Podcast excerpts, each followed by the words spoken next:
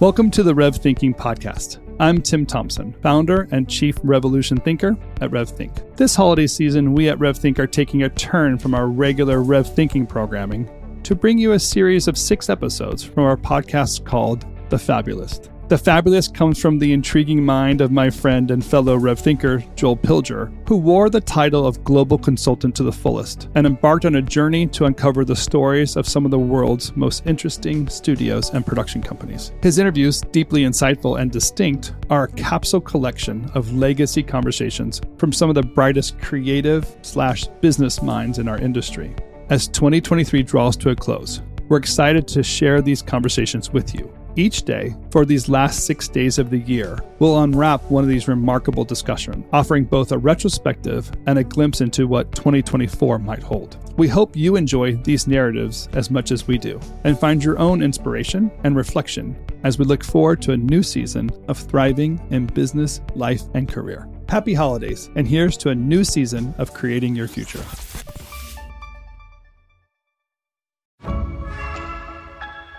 This is a story about storytellers, creators, filmmakers, and fable finders. Those intrepid creatives who launched a business, only to wake up one day and discover they had created an empire.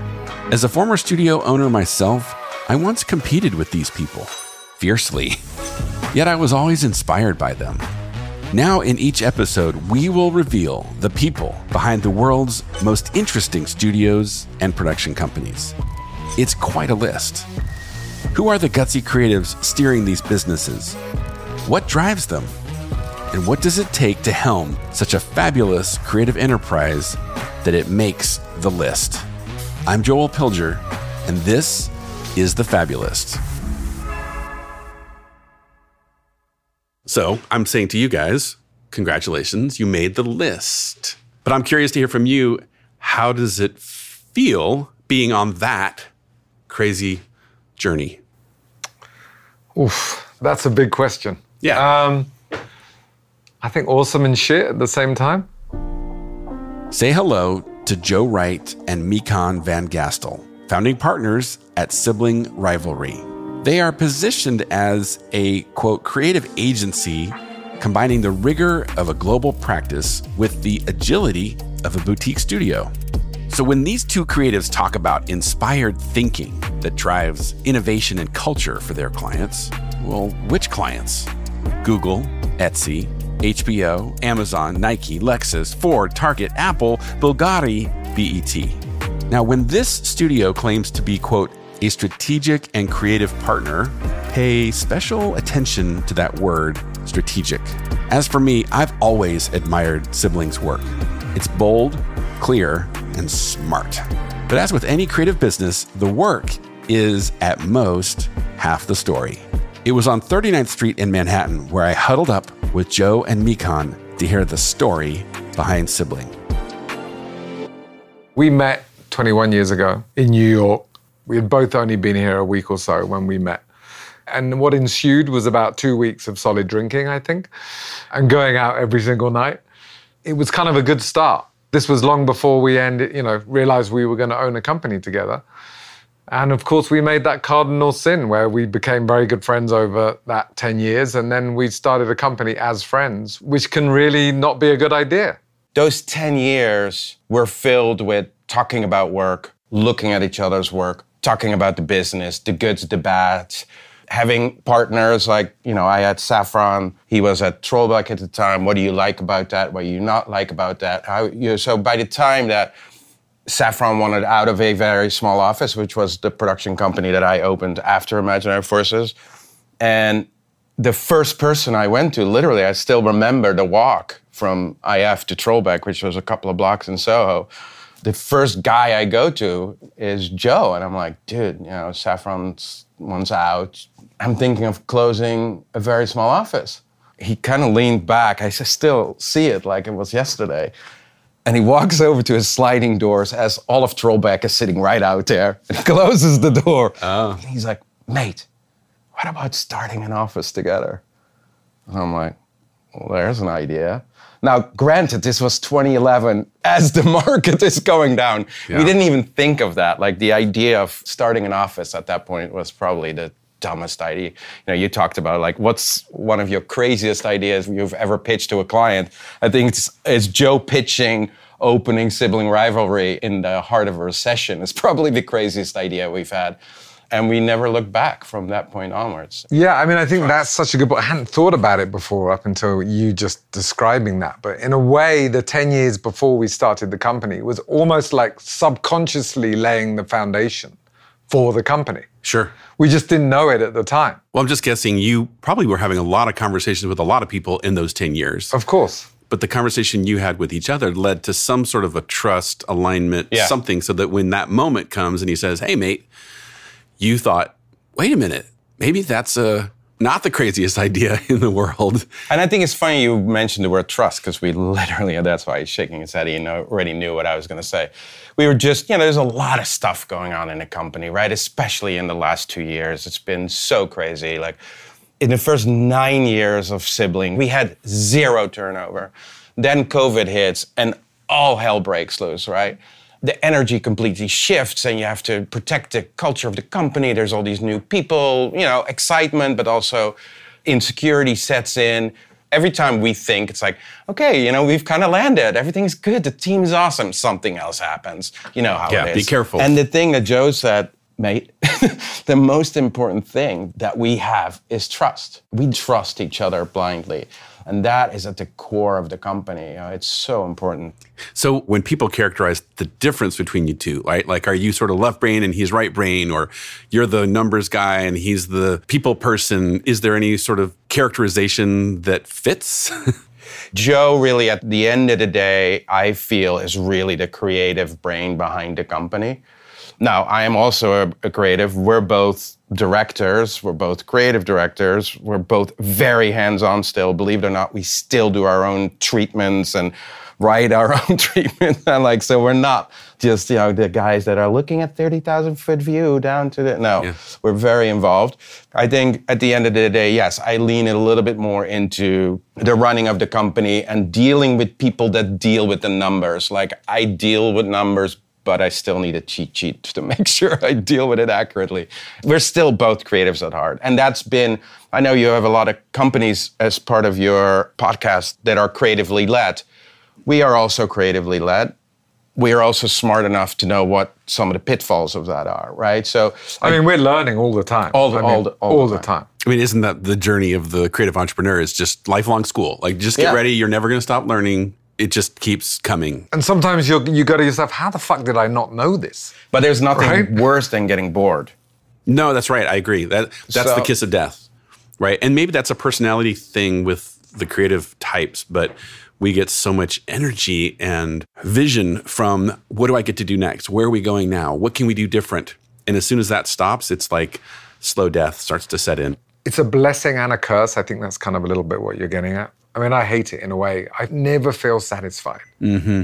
So I was going to ask you this question, but I don't want to put you too much in an uncomfortable spot. Sure. So I'll ask it vicariously through myself. When people ask me, how many projects, you know, that you did over those 20 years, years are you were you really, really proud of? I can count it on one hand. I mean, it's two or three that I would say we nailed it.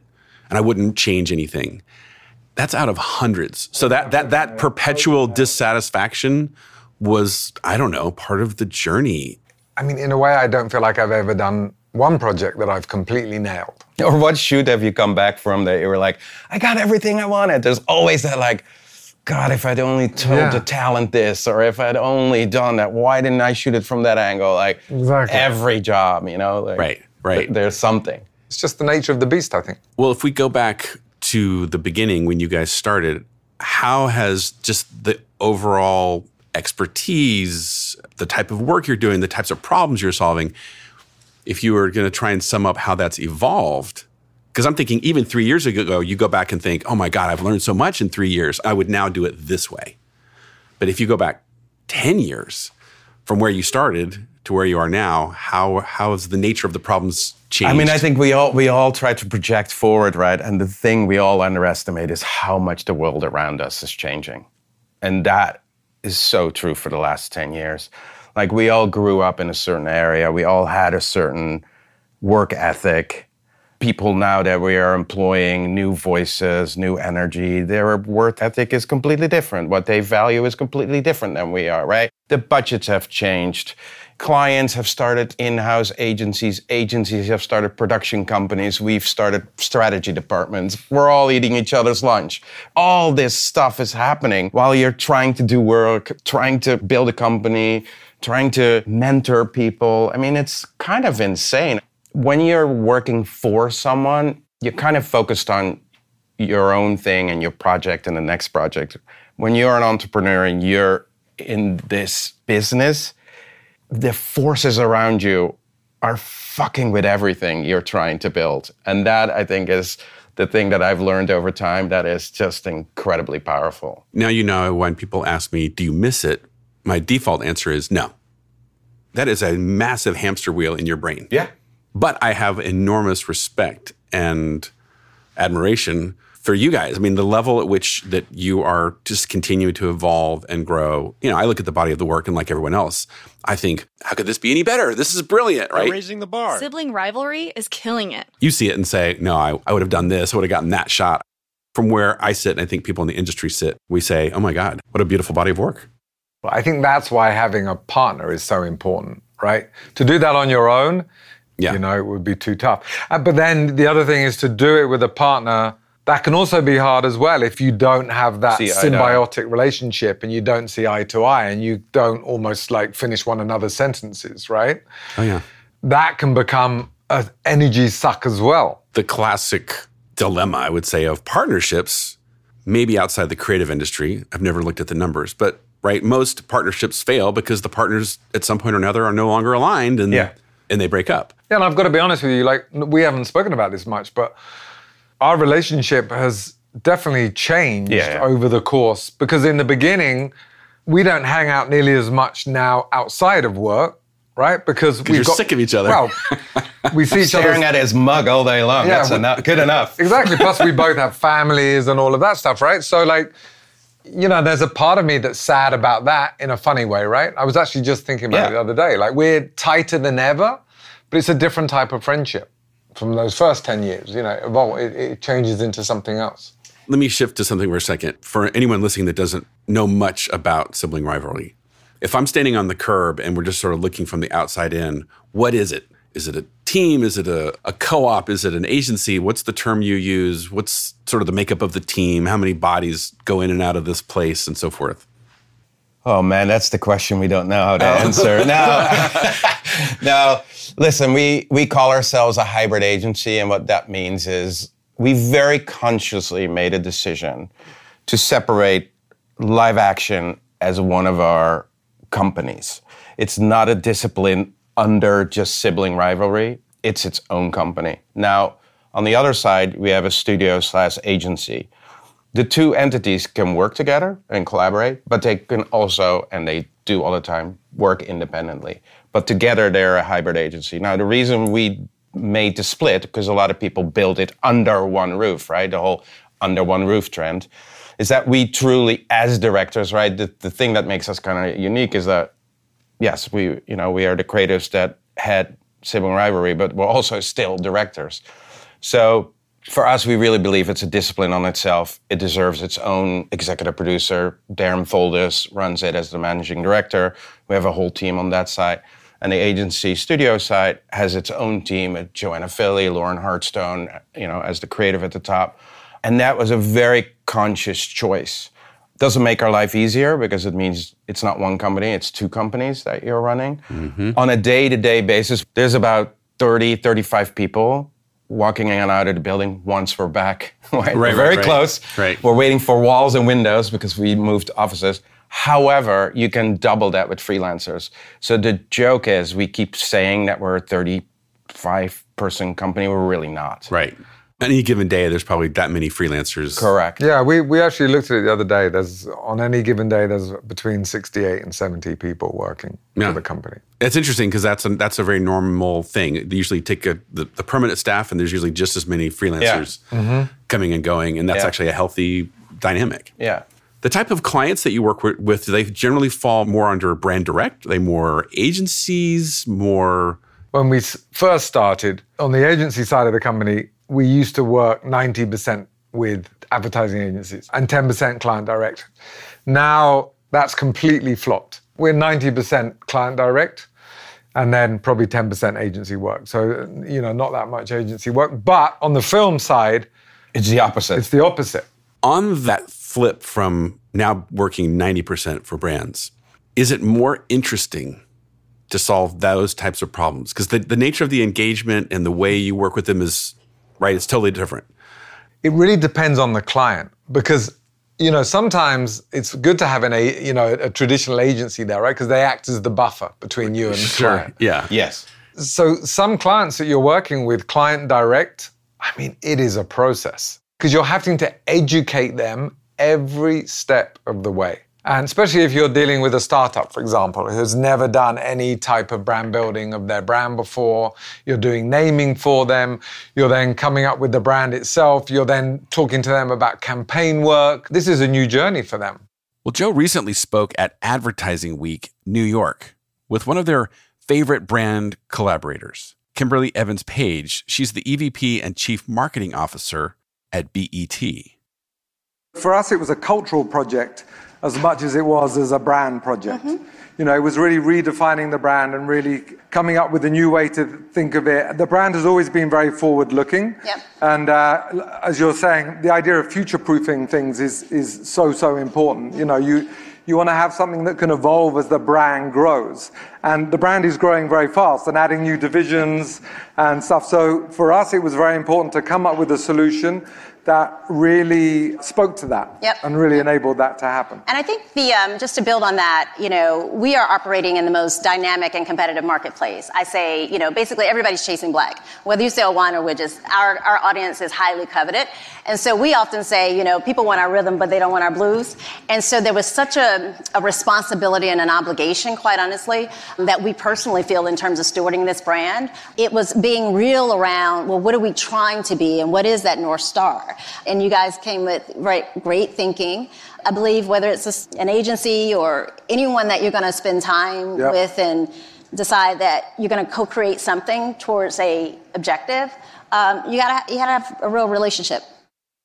It's interesting because I'm finding strategy to be becoming more and more of a an offering, if you oh, will, oh, yeah, yeah. in, in our yeah. industry, right? Yeah, yeah, of course. As part of a, a, trend. I'm curious, was there, when you think back, there was a day when you didn't do strategy, didn't offer strategy, I'm guessing. And then. And no, we gave it away. Names we gave away for free, taglines we gave away for free. I mean, we've strategy. always done strategy, actually. Okay, but yes, through, but, but, you didn't call through, it through a design lens, or? and maybe we didn't call it that. You know what I mean? It was so, the lost the loss leader. It was part of the pitch or correct. something, right? Yeah, yeah, yeah, exactly. And then we suddenly like we started to make a shift about three years ago, where we realized that we wanted to be much lower down on the on the ladder, so to speak. You know, we were often going in on the tenth rung, and instead, we wanted to be on the first rung. The Or we floor. wanted to be building the fucking ladder in the first place. but it, this all aligned with other thinking. And I think the strategic portion of that was one of it. Like, why are we just giving this shit away? Uh, I don't want you to reveal too much in the specificity of it here, but is that a good business to be in? Because again, most companies, when they start, they're just giving it away. They don't really think of it that way. They think, well, this is what we have to do in order to, quote, win the job. Listen, it's a frustration for us. So not, we're not sitting here telling you we've figured it out. But yes, acknowledging the problem is the first thing, which is we need to charge for it. How do you do that? Well, you have to change the thinking internally around it, right? It needs to be its own discipline. You have to be very smart about when you, how you lay it out in terms of the journey with the client, so everybody understands it to be its own thing. Doesn't mean strategy isn't integrated with design within sibling. Of course it is. How could it not be? But for the client, you have to call it out. And then I think by hiring Becky and Kari, Kari comes from a, a, digital agency and Becky came from a strategy firm. So they're coming with all that knowledge. They're not thinking about giving it away. Mm-mm. So now you've changed your mentality completely by bringing in people that think about it completely differently, right? That's interesting you put it that way because I'm thinking how many founders do it again like an implied value add, right? But it's a loss leader kind of a thing. Yeah. But the day that you hire a strategist is clear the day you're charging for strategy. Correct. Yeah. And it's become now like one of your core disciplines, I'm guessing. we want it to be. We're not fully there yet. No. You know, in all honesty, we're it's a work in progress. I mean, everything we do has strategy kind of involved as kind of the core to it, but both strategy and insight, right? Hmm. The whole data side of everything is becoming a much, much more front and center component. It's a process for us, and it's something that we feel very strongly about. And you know, also as business owners, I think you know, you never want to look at your company five years down the road and it be the same company, right? There's just no interest in that for us. We want to have a company that's evolving and changing. And what a company is today is completely different from what it was when we started it. The type of work we're doing, the clients we're working for, the way we're operating, it's completely different. And in another five, seven, ten years, I would like to see the company being different again.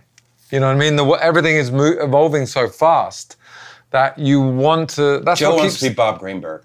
Swap, swap it out every seven years. Every seven years, yeah. Yeah, I think it's just what keeps you interested as a creative, right? Or as a creative person. That you just feel this evolution in what you're doing. Yeah, I can imagine there's a maybe a cultural value that you're instilling in yourselves and your team called just because we've always done it that way doesn't make it right. Right. And by the way, we are gradually reinventing. So the sacred cows are up for, for slaughter at any given moment. Uh, Something else I noticed in you, Joe, when you were talking about data and insights, is I was waiting to see if there was a little bit of a groan or a, oh, God. You actually were sort of excited and energized in a way about strategy, insights. Like it's, that's cool. Well, my, my groan was going to be a delayed groan. I just oh, okay. hadn't got to it. All yet. right, well, give it to me. We've done a few jobs lately where we've also been partnering up through Google Labs and stuff. And it's been really interesting to get a deeper understanding of the insight and how the importance that data plays in the whole process. Is it something that I want to bury myself under and become an expert in? No. But I think I personally have definitely become more conscious and aware of the fact that data analytics and insight is playing a bigger and bigger role, and clients are wanting to back stuff up with it. Mm-hmm. You know what I mean? It's very important to them. Do you find the data is often the thing that affirms your intuition and therefore gives you more confidence? Or does it actually bring a surprise?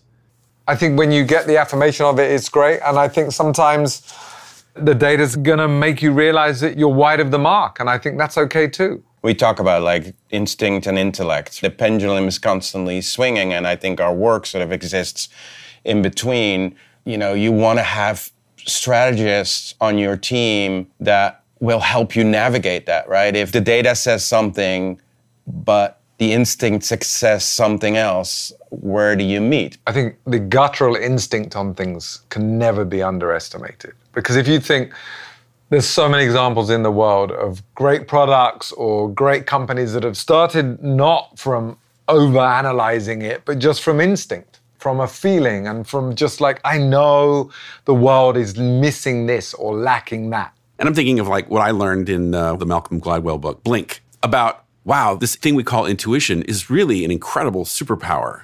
Well, it's funny you bring up Malcolm Gladwell. He did Outliers, right, Yeah. as well. Yeah. So, like the whole 10,000 hour theory, right, which I absolutely love. You've got to remember, like, you've had years and years and years of practice. You know, in our case, it's way more than 10,000 hours. About to say, You know what I mean? Sometimes it feels like 20. Yeah, no, exactly. But I mean, that isn't for now, right? You can't speed up that process. I'm fascinated by the 10,000 hours because you, you can't suddenly just like, I was telling my nine year old son about the whole 10,000 hour theory the other day, and he just was like, Right? He's like, I haven't been alive for 10,000 hours.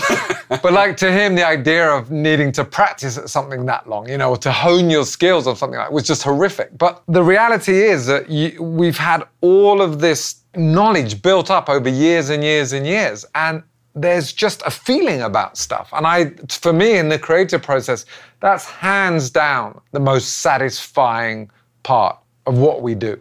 Yeah, that is. I mean, there's something very optimistic about that. On the one hand, it's daunting to think 10,000 hours.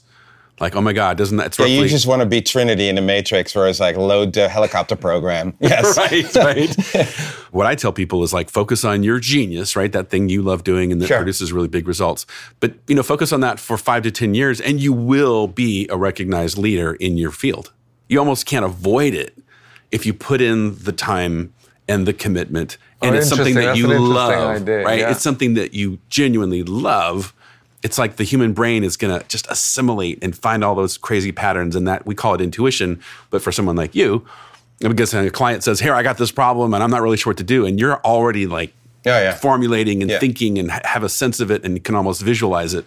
No, but I, and I think that's what I'm saying. When I remember when I was younger as a designer, or even as a director, actually, same thing, like doing treatments or something. You would get the brief and you would look at it, and sometimes it was like a fight to come up with an idea, and you would kind of like it's almost like you didn't have the tools, and now pretty much always something's put in front, and there's an initial thought straight away or pretty quickly, and that tends to be what you go with. That first initial thinking, often it can be I'll be talking with a client on a call and something will come into the head on the call.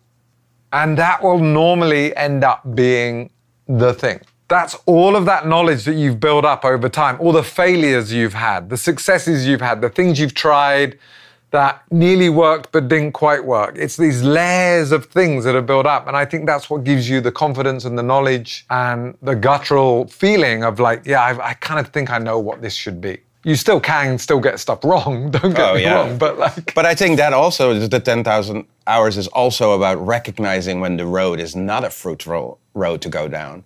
You know, like Yeah. how often do you you're down the road and you, you really think that's it, and then you start to realize it really isn't. And I think when you're not experienced, you, you get so invested in something, it's hard to talk yourself out of it. Whereas with experience, you kind of you know you're down the path at a certain point. You're like, you know what, I got to bail out from that. And it's funny enough, translates exactly to live action also.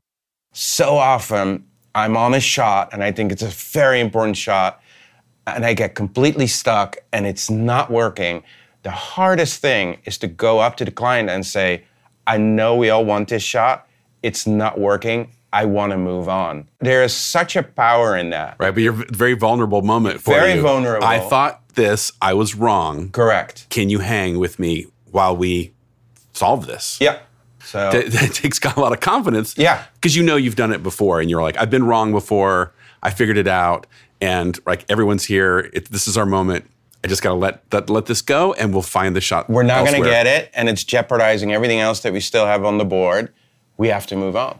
But in that case, I mean, I think there's often that in creativity, right? You have an idea in your mind, but then when you come to execute it and you're looking at it, in that case, you know, it could be on a screen, but in that case, through a camera, it just doesn't translate. That's just life. What happens inside of here, inside of the brain, and the reality don't always align. You know, it doesn't always pan out, and that's okay. Yeah, and I think that's, you know, working one of the great joys. We talked a lot about this during COVID. One of the things that made me really sad about COVID as it relates to our business is the human connection completely evaporated once it was through Zoom. Can you guys hear me okay? Oh, I, hold on. If you're trying to say something, I think you might be mute. And there was nothing more satisfying than walking through the, the studio and talking to people, and the reviews were just happening. They didn't need to be scheduled. People walking, we always have open doors, right? Right. All that went away, and all that culture was gone. And I really miss that. It's like the great joy of being a business owner at the end of the day is the people that you work with. I don't know about you, but in my, in my experience, the way that I learned as I was coming up through the industry was side by side with somebody. Yes, of course. Right? Like, here, grab the mouse. Let me show you. Yeah. And there was this transfer of knowledge and energy and thinking and everything that happened because we were in the same space. If I had not had that, I would not have grown and matured as the creative, as the professional, whatever that I've become. So I, I worry about the younger generation. Like, if we don't have that, how do we replace that? Because it's such an important part of building that team and transferring the knowledge and the skill and all those things that come from interacting in the same space. I think it is. I, I think things have, everything's changing so fast. You know what I mean? That I think people are also doing things in a different way, and I think that's also okay too. Sure. You know what I mean? Right. you gotta be, gotta be open to embrace yeah, it. Yeah, we can't just hold on to exactly how things were done before. Yeah. You know what I mean? There's, there- there- there's, and that's exciting too. I mean, yeah, I think, get, you get energized by that too. yeah, Well, yeah, I think you're right. It's not going to be a going back to, it's going to be going forward towards something. We don't quite yet know what it is, but yeah, if we just mourn and long for the old days, we won't be yeah. open to. There's no time for mourning. yeah, no time for mourning. No, and it's also, I mean, I do think, uh, and I'm sure you've heard this from a lot of people that you're talking to. I think Joe and I were, all, and our core people, I think we've all been kind of stunned by how well we did. you know? Yeah, sure. Like, I mean, there was a moment where Joe and I are like, because we, you know, we gave up our lease. We're in a new studio on 30 Cooper Square, which is really exciting. But there was a moment, Joe, I remember, he's like, do, do we still need an office? It took five seconds for us to go, yeah, no, forget about that. But, you know, Yeah. Yeah, I mean, could we continue like this? Yes, but it's not where the joy comes from. And I think that that was the big thing for us. So this is sort of a nice segue to one of the final things I want to ask about. Where are you headed? What are you excited about? Because you're talking about the space here in New York, but there's other things LA. afoot. Yeah. Tell us about that. for years we've been talking about Los Angeles, but we always were like, God, it seems like such an old school idea because we've seen so many companies open up bi-coastally and close because one office is basically pillaging the other office and they don't really gel. Obviously, we do a lot of work in entertainment, we do a lot of work in tech and automotive, and all three of those are obviously heavily based on the West Coast. So we felt that if we were to find the right kind of people, that this would be a good time to do it. Because also, COVID did prove that you didn't need a 10,000 square foot office in Culver City. You can do it with a much smaller footprint. Well, so as you guys look into the future now, is there a sense of, gosh, I'm I'm excited because maybe the next 10 years will be about blank. I think for us, we're growing from within the company, which is really exciting. And within that growth, a couple of our top people will become partners.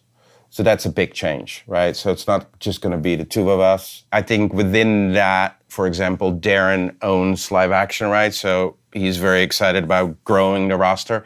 We're never going to be MJZ or Park Pictures with 32 directors, right? We really believe in you know, eight, 10 directors, and, and we'd rather have ideally all 10 working, but at least eight out of the 10 working rather than there's 30 directors and only six work, right? So be dedicated to those people.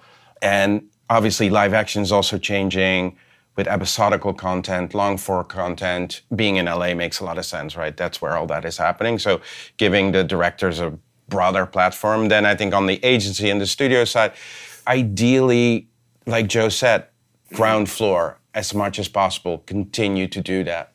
That allows us and all of our creatives to flex their muscles. That's the exciting part.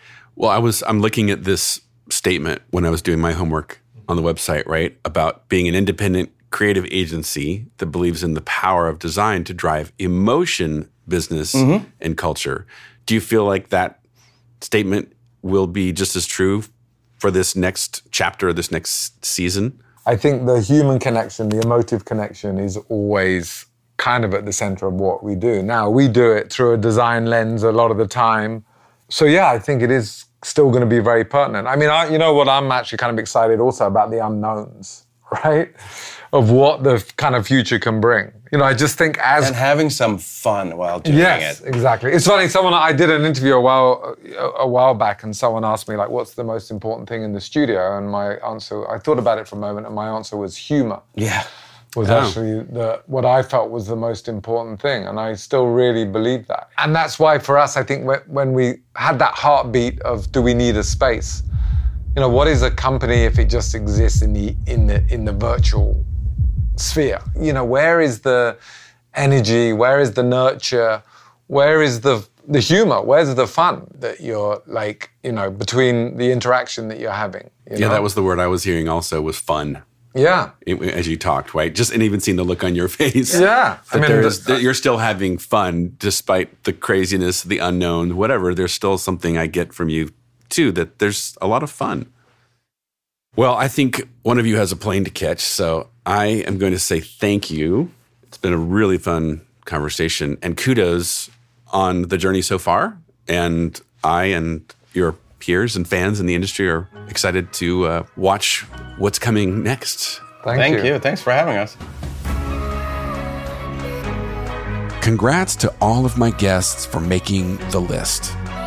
The Fabulist is a labor of love, created by me, produced by creatives, enjoyed by you. Our host, well, that's me, Joel Pilger. Sound designer, Eric Singer and the Audio Alchemists at Coupe Studios. Senior producer, Jocelyn Arem. Special thanks, Rich Macar at Buttons NYC, Dallas Taylor at DeFacto Sound, and 20,000 Hertz.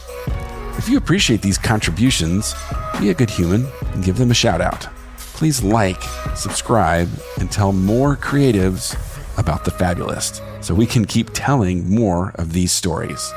Until next time, keep on living a better story.